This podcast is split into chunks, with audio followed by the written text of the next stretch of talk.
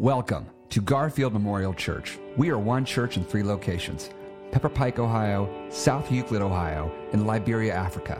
Together, we seek to widen the circle through our core values of diversity, safety, authenticity, growth, and forgiveness.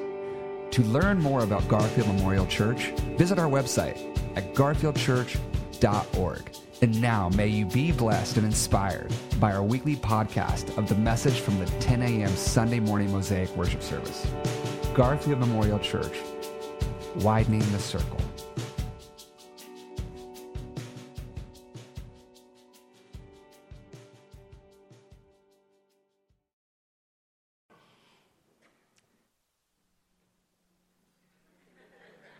You guys give me a flashing light. Was that a tease or what? I, I, I, okay, thank you. I didn't know how I looked in yellow. If we haven't met, I'm Chip Freed, the lead teaching pastor here.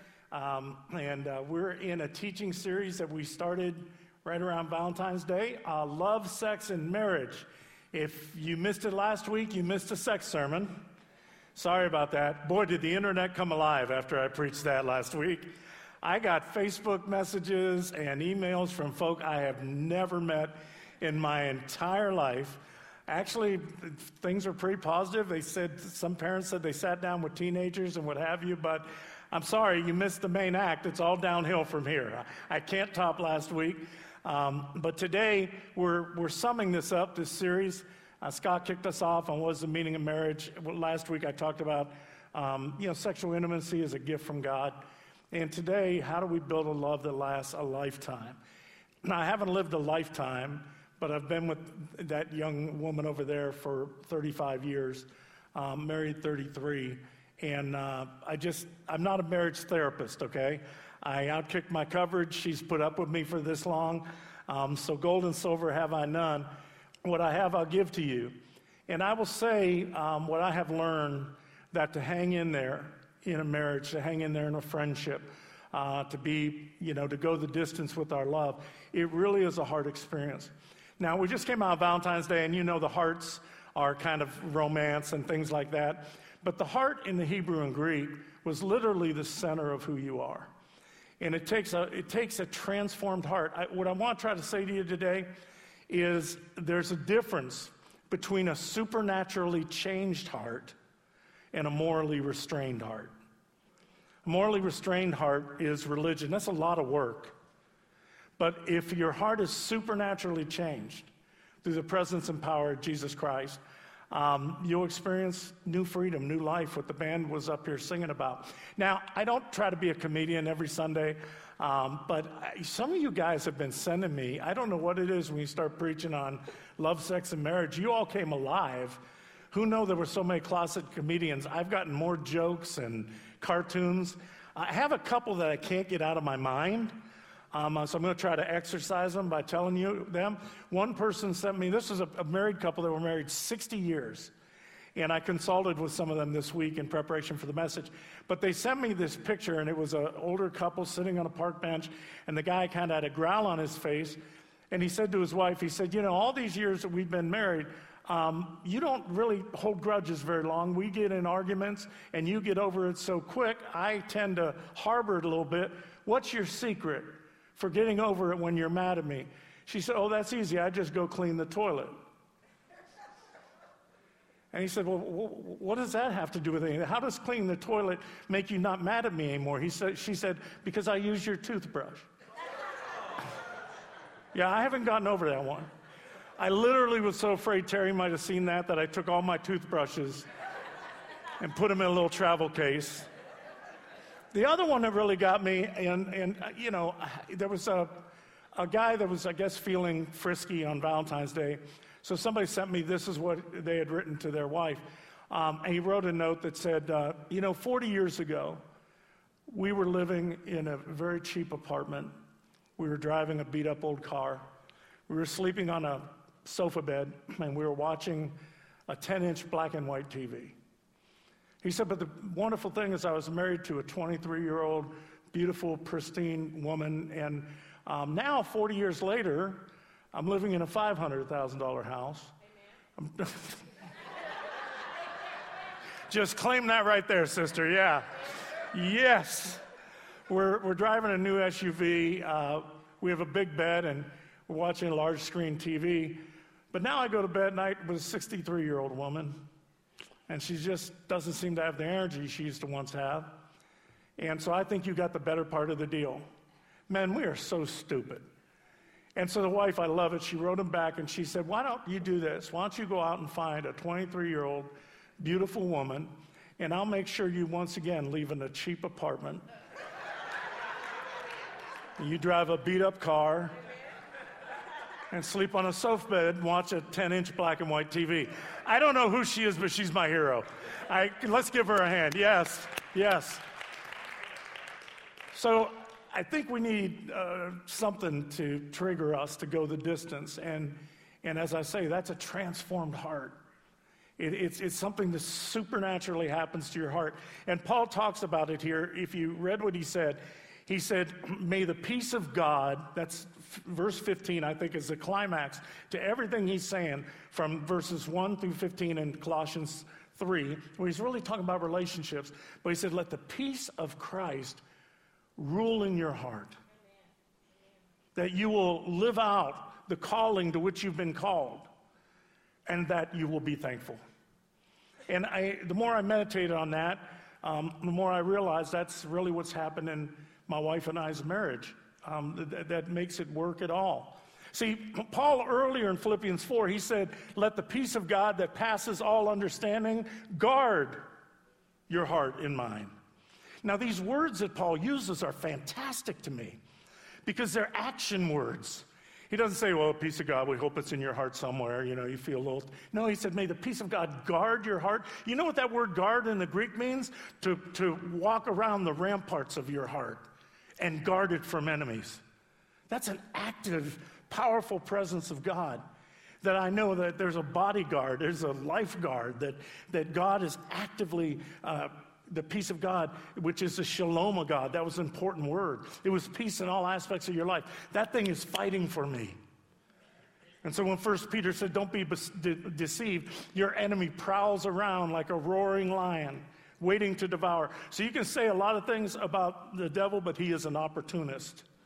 In fact, when it said that uh, the devil uh, tempted Jesus, Satan tempted him, remember, in the wilderness, it said when Jesus stood tall against that, it, the devil said he just departed to an opportune time. We have an opportunist, but thank God I've got a guard that is walking around the perimeter of my heart. And when the enemy roars against me, I have a power that is greater than, than, than myself. Greater is the one who is in me than the one who is in the world. And I celebrate that. And I need that peace of God to guard my heart. But then Paul here says here in Colossians, may the peace of God rule in your heart. Now, that rule, the word rule, you know what it literally means in Greek? An umpire. Now, these weren't the passive refs we see on TV. You know, this was back in the ancient games in the Roman Greco world. You know, those are pretty serious. You ever heard of gladiators? Like, that could cost you their life. And the umpires that ruled over the games, they ruled with an iron fist. They would throw out all the troublemakers that would, would try to stir up trouble. And it's saying that the peace of God in Jesus Christ can be released in your life so that it's acting, it's ruling, it's dominating, and it's guarding your heart and mind. And had it not been for that active peace of God in my life, I'd have probably got in the car and just quit, keep driving, right? I mean, we, we, we have this, this, this God you know, Jesus said, My peace I give to you, not as the world gives, right? See, there is a worldly kind of peace. And, and you know, some of us are chasing after it. And you know what that peace depends on? Circumstances. Depends on your circumstances. So happiness is happy stance. It's what happens to you. And I think we lie to ourselves up until we're about 40, maybe 45 where we're always thinking, oh, you know, things are going to change, things are going to get better, I'll have a better career, I'll have a better relationship. We just hang in there, you know, it's going to get better because we think that somehow our circumstances are going to change to give us peace. But let me tell you, friends, circumstances are beyond our control. I had to be at a funeral Friday for a pastor that's come to Garfield many times and committed to the Revelation 7 9 vision. And he's been in learning labs and he's close. And Saturday night he went to bed and never got up. And his church found out about that Sunday morning. Reverend Kent Joy, I would ask you to keep his wife Marcy and Elyria First Church in your prayers. But circumstances are beyond our control. I always tell people when you feel like you're losing control, the only thing you've lost is the illusion you ever were in control. And God help us when we make our peace dependent on our circumstances. There are, you know, my wife dearly loves me. There are some days she does not like me. And I give her a lot of reason for that. But thank God, the peace of God that dwells in her life is not dependent on the mood that I had that day when I got out of bed or the funky attitude, right? It, the peace of God is active, it's alive, it's present with us, it's guarding us, it can rule over us in a way that then produces, what does he say? You're clothed in compassion and humility and patience. My God, this woman needs a trophy this high for patience, right? I always say, God, help me be patient, just hurry up. Let the peace of Christ rule in your life. And see, for that peace to rule in your life, it's not a peace you can develop yourself. It only comes through union with Him and reflecting on what has God done for me. And so I have a few strategies, okay? I shared them at nine, and nobody threw, you know, cans of soda at me or anything. Um, but four things I think practices that can help us trigger this, this peace in our lives. The first thing Paul says is you have to think it out. Okay? You have to think it out. Now, secular peace never comes that way. Secular peace, if you go to the self help books, they won't tell you think it out. They'll tell you change your action, right? Change your behavior. Right away, it goes to activity, never goes to thinking. But see, in, in, I don't know why people think Christianity is kind of like a, a dumbed down, oh, you just have faith. You know, no, Paul says, since then, you've been raised with Christ, set your, heights, set your hearts on things above. Since then, that's like a mathematical term. You remember, you remember the theorems you had in math? If this, then that. Since this, then that. Paul's saying we need to reflect on the fact that we've been raised with Christ. Now, notice he doesn't say you will be raised. He says, You have been raised through the power at work in you.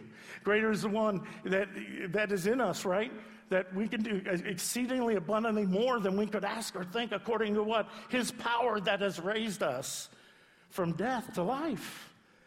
And we know that, we think about it, right? We reflect on it. What does it mean if this is true? If Christ has raised us from the dead, if I'm free from that kind of power, how does that free me up to love others?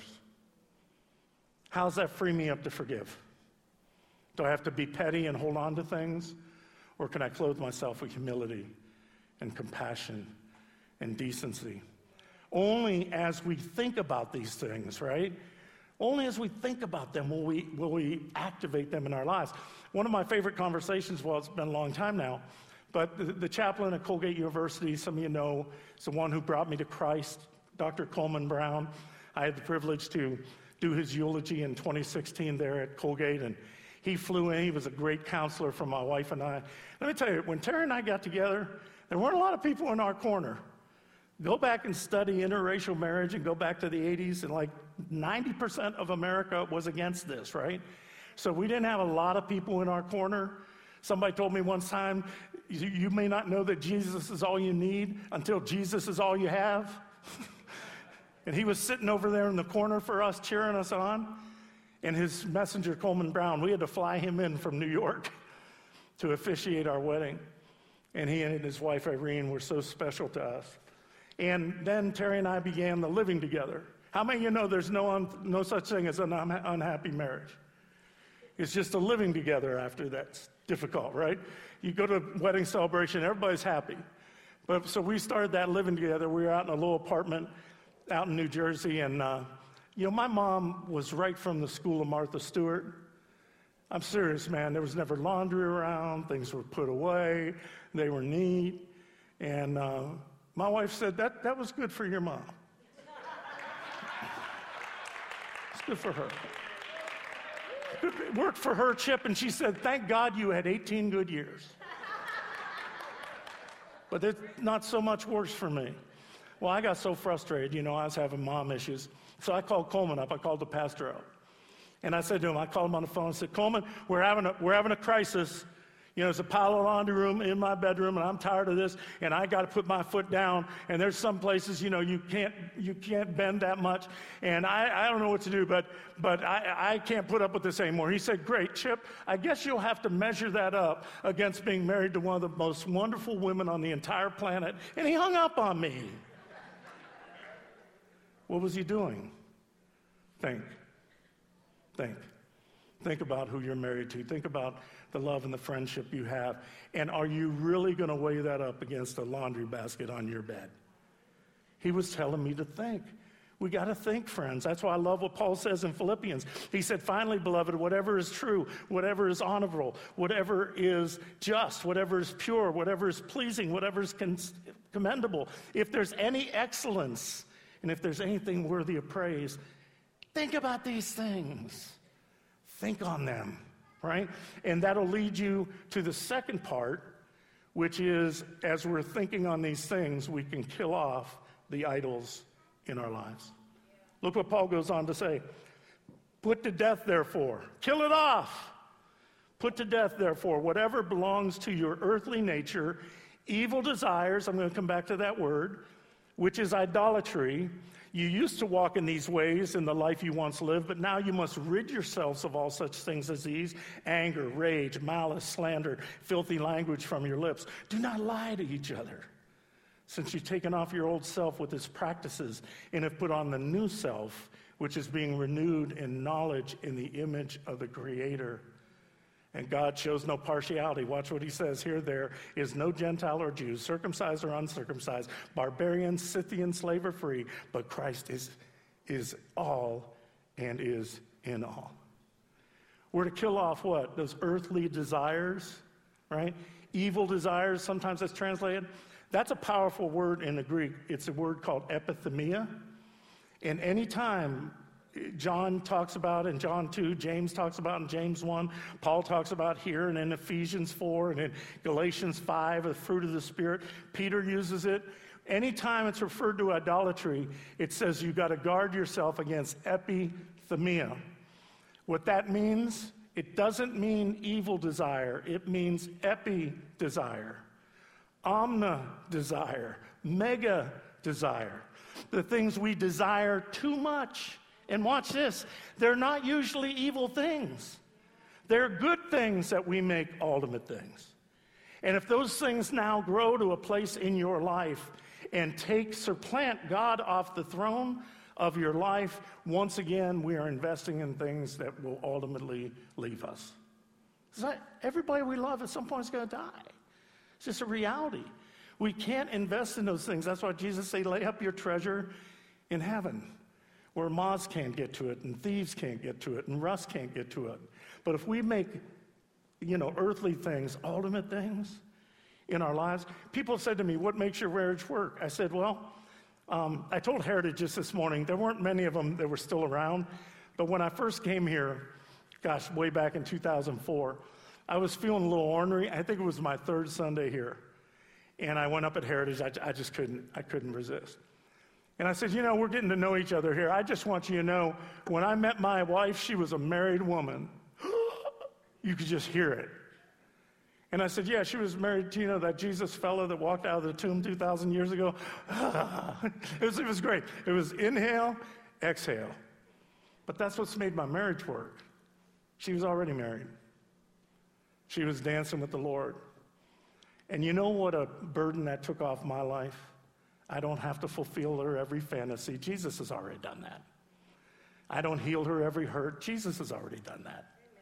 I don't have to be all wise and powerful in her life. Jesus has already done that. And because she has that ultimate marriage in her life with the peace of God, man, guarding that heart when I'm an idiot or something's going wrong, then we're free to love each other as we are, not as we would wish we would be.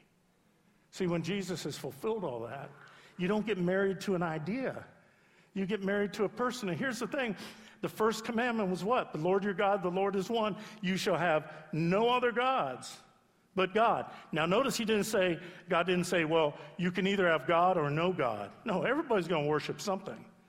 Didn't, uh, didn't one of those hippie guys said that? Pastor Terry always tells me. Bob Dylan, right? You're all going to serve somebody. The truth is, here's what I've learned we will make something the ultimate meaning in our life. Something will be there. Something will sit on there. It's what we live for, it's what we desire for. And if it's anything but the love that's been revealed to us in, of, of God through Jesus Christ our Lord, it will, it will leave us when we need it, and it won't forgive us when we fail. We need this desperately in our lives. We need to expel whatever those idols are, okay? Whatever those omni desires are. Expel those so we can, we can love each other on each other's terms. So think it out, kill off the idols. Thirdly, look up. Look up. I have a sign on my desk. I've had it since I've gone into ministry, and it simply says this If you fail to look up, you will always think you're the highest point. I lift up my eyes to the hills. From whence does my help come from? I have a picture in there with my sister who passed away in 94 as we were in the Smoky Mountains where she held a home and knew she wasn't going to make it much longer. And I have a picture of our family just looking up to the hills not to the circumstances, from where our help comes. It comes from the Lord who made heaven and earth and who will guard our heart and rule in our heart if we just look up. Set your hearts on things above where Christ is seated at the right hand of God. Therefore, as God's chosen people, holy and dearly loved, clothe yourself with compassion, kindness, humility, gentleness, and patience. Bear with each other. I love that one. You know what that literally means? Put up with each other. Boy, I'm sorry, honey, for the times you've had to put up with me. And forgive one another. If any of you has a grievance against someone, forgive as the Lord forgave you. Don't ever forget that. When you're having trouble loving somebody, you know, I have those times where maybe I'm struggling with loving somebody. I just always feel the Holy Spirit say, Now you know what it was like for me to love you. Now you got an idea. You just got a sniff of that chip. Forgive as the Lord forgave you, and over all these virtues, put on love, which binds them all together in perfect unity. Let the peace of Christ rule in your hearts. That's our verse. Since as members of one body you were called to peace and be thankful.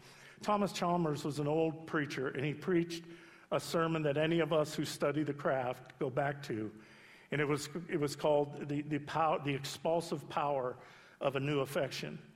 And what he wrote in there was idols cannot be uprooted, they can only be replaced. Do you hear that? You're not going to get rid of those idols in your life by just saying, go away, go away, go away, go away. Because something's going to uh, sit on that seat of honor. They need to replace. And what Chalmers said is the only way to replace a desire is through the expulsive power of a new one. And when we, we see the love of God and Jesus Christ our Lord, what he did for us on the cross, as he gave his life for each and every one of us, as if we, and would do it if we were the only person on the planet, that new affection can come into our life, and that can expel all the other affections from rivaling it. And again, set us free to love one another, not as we would have them to be, but as they truly are. Anybody see that Netflix show that's going around? Did you see Love is Blind? Yeah, Flora and me, we're the only two that seen this thing at both services. The rest of you just aren't admitting it. Um, but it's a crazy show. In Love is Blind, what it does, um, they, they actually get couples to see if they can form an emotional connection uh, as a basis for love and marriage rather than a physical appearance. So what they do is they put them in two separate rooms and they talk, they, they communicate with each other. You guys haven't seen this? You got to Google Love is Blind. You'll hate it. It's terrible. But anyhow, that's my job. You pay me to irritate you. Um, and so, Love is Blind, they, they, they develop these emotional connections, and then they decide if they want to get engaged, and then they meet each other for the first time physically at the engagement. You guys are hating this. I, you're looking like this isn't real. You guys see it. But the whole premise comes on that, that, that idea that love is blind. I love what G.K. Chesterton once said love is not blind. That's the last thing love is. Love is bound. And the more love is bound, the less it is blind.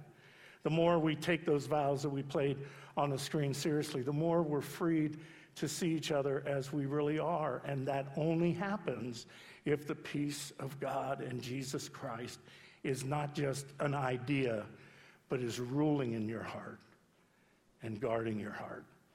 Then it can be a reality. I talked to uh, some couples here in this church who have been married 60 years or more. I, I, I, always feel like I think Terry and I are doing pretty good at 33, been together 35. These guys make me feel like rookies, you know? But I asked them, tell me what you would say to somebody about having a love that's gone 60 or plus years. Here's four answers I just wrote down. Listen to how they talk. Without our faith, we would have never survived. That was one. Two, there's someone out there that's bigger than you. We have felt his presence, and his hand is always on us. Three, if you don't have the Lord, you will end up lost. That is for sure. Four, keep God first, and he will help you find a way. Do you hear the theme that's running through that? They're looking up. They're just not, you know, I, I asked my pastor when I became a superintendent and I had to oversee 80 churches, and they were all fighting, man. They were all mad. I'm like, why, why are you so mad? You know, and I, I called my mentor and I said, I don't get it. Why do churches fight so much? He said, That's easy. They look too much at each other and not enough at God. Amen. And the same thing could be said in a marriage, and a friendship, and a working relationship. We need to look up. University of Virginia did a study ranking marriages on a zero to 100. Do you know couples that said they worship together regularly tested 25 points higher than the norm? And couples that said they prayed together tested 40 points higher. That's almost halfway, right? There's more to this. We need to, we need to learn to bear with one another, to put up with one another. Um, I was really offended by a story I read recently. I have German in my heritage, and this thing came out of Germany. I don't know if anybody saw it. But there is a really kind of flamboyant politician over there. Her name is Gabriele Pauli. And she's very flamboyant. She stepped down in 2016. Thank God. I'm going to tell you why. Because in 2007, she had read a survey where almost all couples that got separated, on the average, they did it year seven and got divorced in year eight. So Gabriele Pauli put forth legislations that all marriages be legally dissolved after seven years. Like, just let nature take its course. And then it would be up to the couples if they want to hang in there or just give it up. There would be no legal consequences. I was like, good God, I didn't, my wife would never put up with me if that was easy you could get out of this. I mean, we renewed our vows in here for our 25th anniversary. Some of you may have come that night. I was scared to death. I never wanted to ask her again. I was afraid she'd say no. Can you imagine? Every seven years it legally dissolves just, man, you just catch you on a bad day. Whoop, out. No, it's the vows, it's the commitment. My, my spiritual mentor said to me, You can love a lot of people, but when you make that commitment, it takes it to a whole different level. And that's what, you know, I, I, hadn't seen this till this morning. Can we put that, is that last slide up there? Perfect. Thanks, guys. No, the one you had. Thank you. You know, it says, Let the peace of Christ rule in your hearts, since as members of one body you were called. You know, for Terry and I, our marriage has been a mission. It's something we felt called to. And through that, it was able to be a ministry in the lives of others. But we learned something. When Terry came together and I came together, right? There was this mission of God that both of us were seeking. So if you have, if we were drawing on paper, if I had my little pen for the tech thing, draw a paper, Terry over here in Canton, me over here in Youngstown, the cross of Jesus Christ here. And as we followed that mission and got closer to Him, we got closer to one another. You see how that works? We got closer to one another. And, and that, that is the, the commitment that we've made. Okay, let me wrap up this little love letter to my wife. That's what somebody called us this morning and said, Man, you're just preaching love letter to your wife. Okay, I guess I was.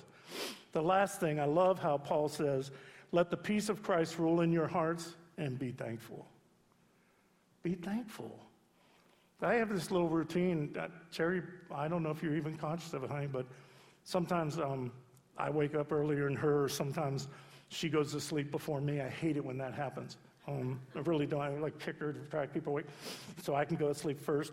But, you know, if she's asleep and I'm awake, I'll just lay my hand on her shoulder. And I, I always say the same prayer. I just do. I say, God, thank you. Thank you.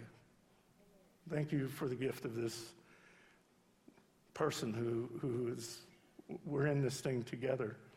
There's, you know, there was an old legend years ago that it was an American farmer had a dream. And in his dream, he ended up at Satan's barn. I didn't even know Satan had a barn. They end up in Satan's barn, and there are all these seeds that cause all kind of problems in the world. There were seeds of racism, seeds of warfare, and seeds of poverty, seeds of, uh, you know, uh, disunion, all these various seeds. But the farmer noticed that in one barn, there were seeds that were more than any other seeds.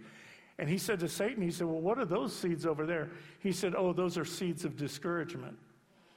He said, Well, why do you have so many of those? He said, Because we found out they'll grow almost anywhere. And the farmer said to Satan, Are there any places that those seeds of discouragement won't grow? He said, Only one place.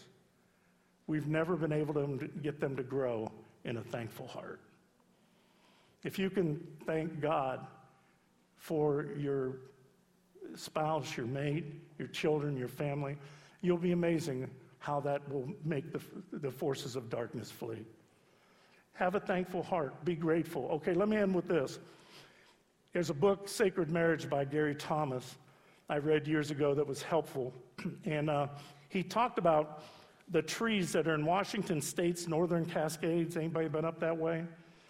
Do you know the trees up there in the Cascades Park, some of them are hundreds of years old. They carbon dated one that's 700 years old.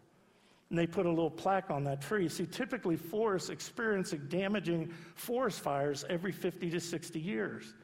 But scientists have concluded the reason the trees in the northern Cascades live so long is because the drenching rains protect them from forest fires that are caused by lightning strikes. And Thomas wrote this in that book. He said, I think that's a good picture of a marriage that is based on the ministry of reconciliation. Strong Christian marriages will be struck by lightning. Sexual temptation, communication problems, frustrations, unrealized expectations. But if the marriages are heavily watered with an unwavering commitment to the peace of God above everything else, the conditions won't be ripe for a devastating fire to follow the lightning strike. That's what's happened in Terry and I's life. You remember when Jesus met the woman at the well? He said, Yeah, go drink from that well again. You'll be thirsty. But if you take the water that I have to give, it'll pour up from your very center as living water up to eternal life. It's the living water of the peace of God who ramparts around our hearts and guards us and binds us that have had, us find a love that's lasted, um, I trust, for a lifetime. I hope you can find that too. Let's pray. Lord, um, we pray that your peace would guard our hearts, would rule in our hearts. Lord, um, because only then will we be free of circumstances. We won't find joy if, but we'll have joy just because. Let that peace of Christ, Lord, rule and guard and reign in our hearts. Then we will find a peace that won't give as the world gives. The world's peace goes away in an instant, goes away with circumstances, but we'll have a peace that will go the distance. We pray you'd give it to us. Come, Holy Spirit. Deliver it now. In Jesus' name, amen.